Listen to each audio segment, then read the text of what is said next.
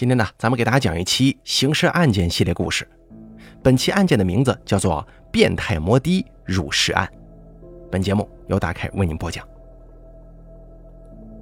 咱们今天要说的这个命案的主人公啊，名字叫张有天。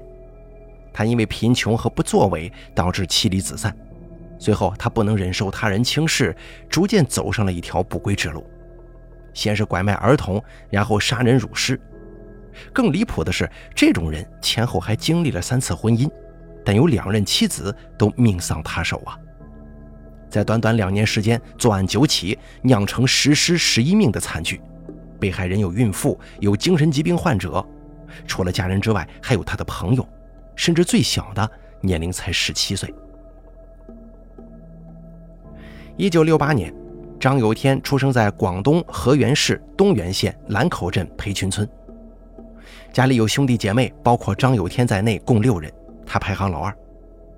父母都是面朝黄土背朝天的农民，靠着家里的几亩地养活全家，一家人的生活极其艰难。可是父母呢，还是希望孩子们都能上学，他们尽己所能抚养着孩子们。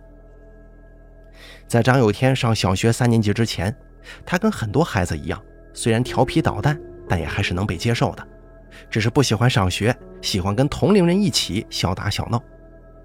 可是一场变故改变了他的人生。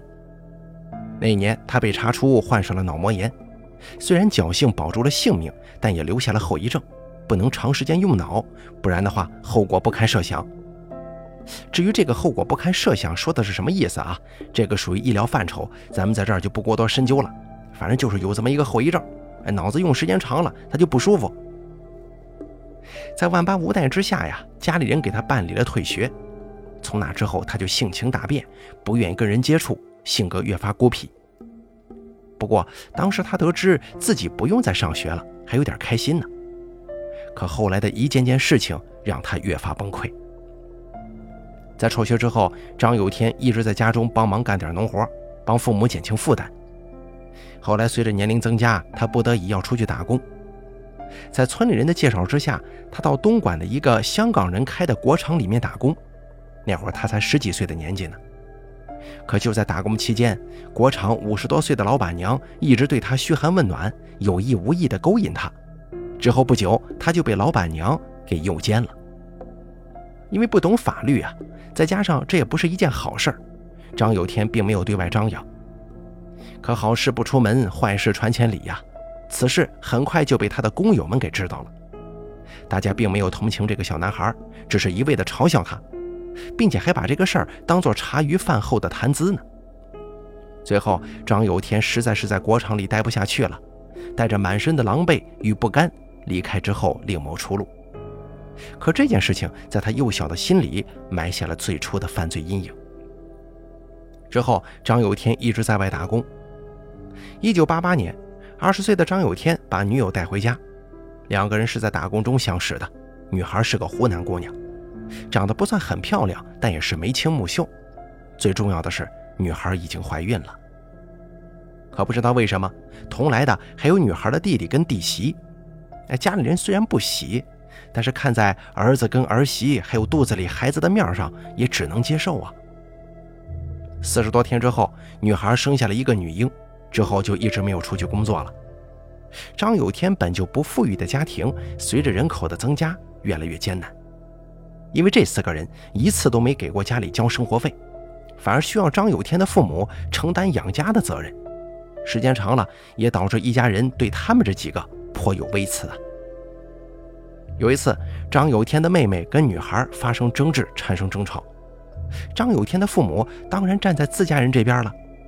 可谁曾想，那个女孩也是个硬脾气，她带着刚出生的孩子还有家人回到了湖南，没留下一点消息。因为媳妇儿带着女儿离家了，张有天觉得在村子里头很没面子，有段时间他一走出去就被人指指点点。其实妻女离开跟张有天也是有莫大关系的。在有了女儿之后，张有天仍旧游手好闲，整天就想着混日子。除了家人的不满，媳妇儿对他也有意见，2个人经常会因为柴米油盐的小事争吵起来。要说女孩也不懂事儿，弟弟已经成家就应该自己谋生啊，而不是带着她住在自己丈夫家里头，像个蛀虫一样让张有天的父母养活这么一大家子呀。之后张有天就开始了自暴自弃的生活，没钱就向家里要。在巨大的压力之下，父母实在是无能为力了。没钱后，张有天并没想着如何上进，而是走上了违法犯罪的道路。1990年8月份，他居然把父亲好友的小孙子拐卖到了外地。警方在接到报警之后立即展开调查，法网恢恢，疏而不漏，他最终为自己的恶行付出了代价，被判处有期徒刑8年。1996年，张有天因为在狱中表现良好被提前释放，那个时候他已经28岁了。出狱之后的张有天确实像变了一个人一样改过自新，他先是购买了拖拉机跟农用车，搞农业运输，赚了不少钱。在村子里头还盖了新房子呢，虽然只有70多平，还是单层的，但是比之前要好了很多。闲暇时期，他会用自己学到的技术帮村民修修补补，承接了修理店电工电焊的活计，生活质量逐渐好转。父母看到这种情况很是欣慰呀，但看着还是孤身一人的儿子，他们也很自责，就不断的托人给儿子找个媳妇儿。可是正经人家的女孩怎么愿意嫁给一个有前科的男孩呢？最终在媒人的介绍之下，张有天娶了比他大3岁的姑娘黄某。而这个黄某患有间歇性精神疾病，这也成为大家耻笑他的原因。刚开始张有天并不以为意，觉得自己日子过得幸福就行了，黄某又不是经常发作。婚后二人生有1儿1女，日子过得既简单又幸福，赚的虽然不多，但是也能养家糊口了。可是张有天儿女双全、幸福美满的生活持续了并没多久，就被公司老板的差别对待还有同事的嘲笑所打破。有一次，张有天到河源市区一家冷气安装维修公司打工的时候，将黄某带在身旁照顾。刚开始大家相处都很融洽，直到他们老板知道黄某有间歇性精神病之后，就开始对二人差别对待。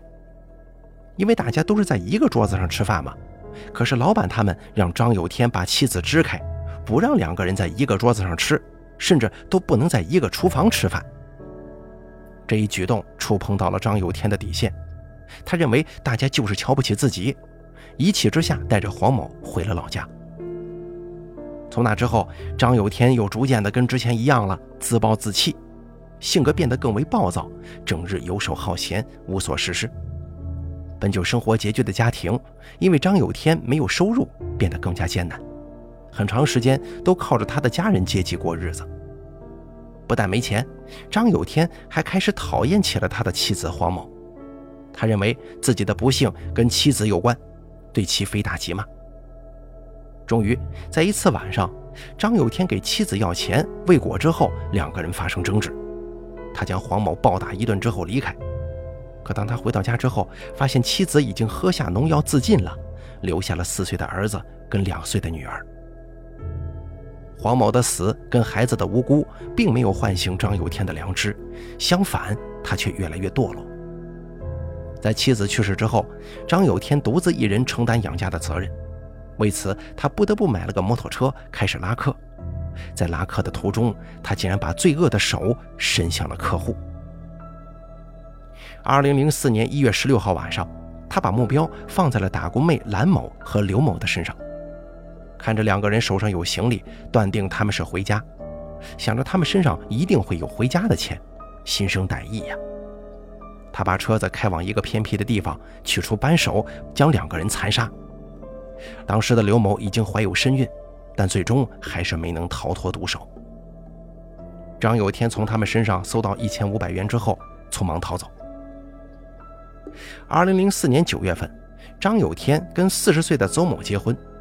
可在5个月之后，2个人因为钱财发生争执，张有天持小铁锤将邹某杀害，趁着夜色将尸首掩埋之后逃亡了。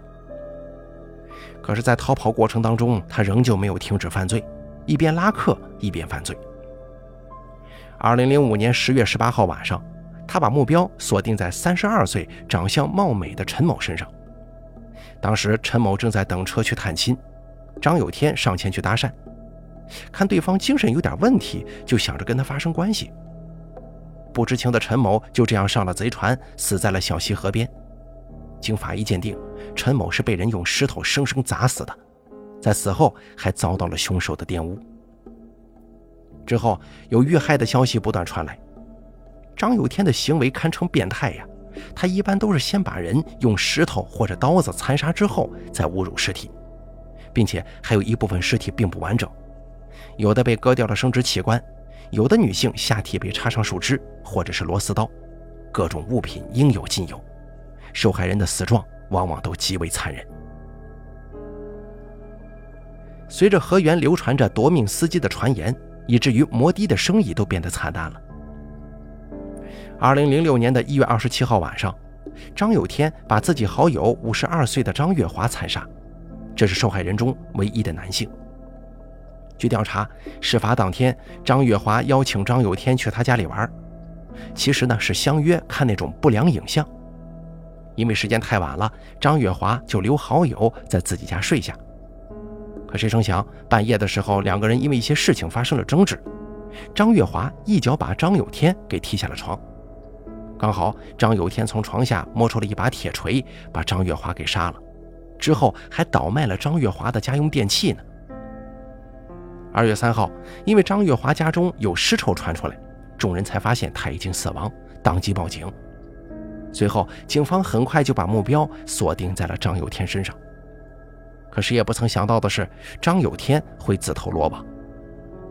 案发之后，张有天大张旗鼓地出售张月华家中的电器，当时想卖给公共厕所管理员朱某。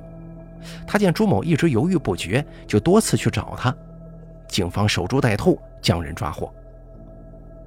在审讯的过程当中，张有天对自己的恶行供认不讳，他犯案9起，致10尸11命，罪大恶极啊，最终被判处死刑。一颗子弹结束了他罪恶的一生。在法庭上，他看着起诉书泪如雨下，可能是因为害怕死亡，也可能是真心忏悔吧。但不管怎样，一切都为时已晚。好了，咱们本期刑事案件就给大家讲到这儿了，感谢您的收听，咱们下期节目不见不散。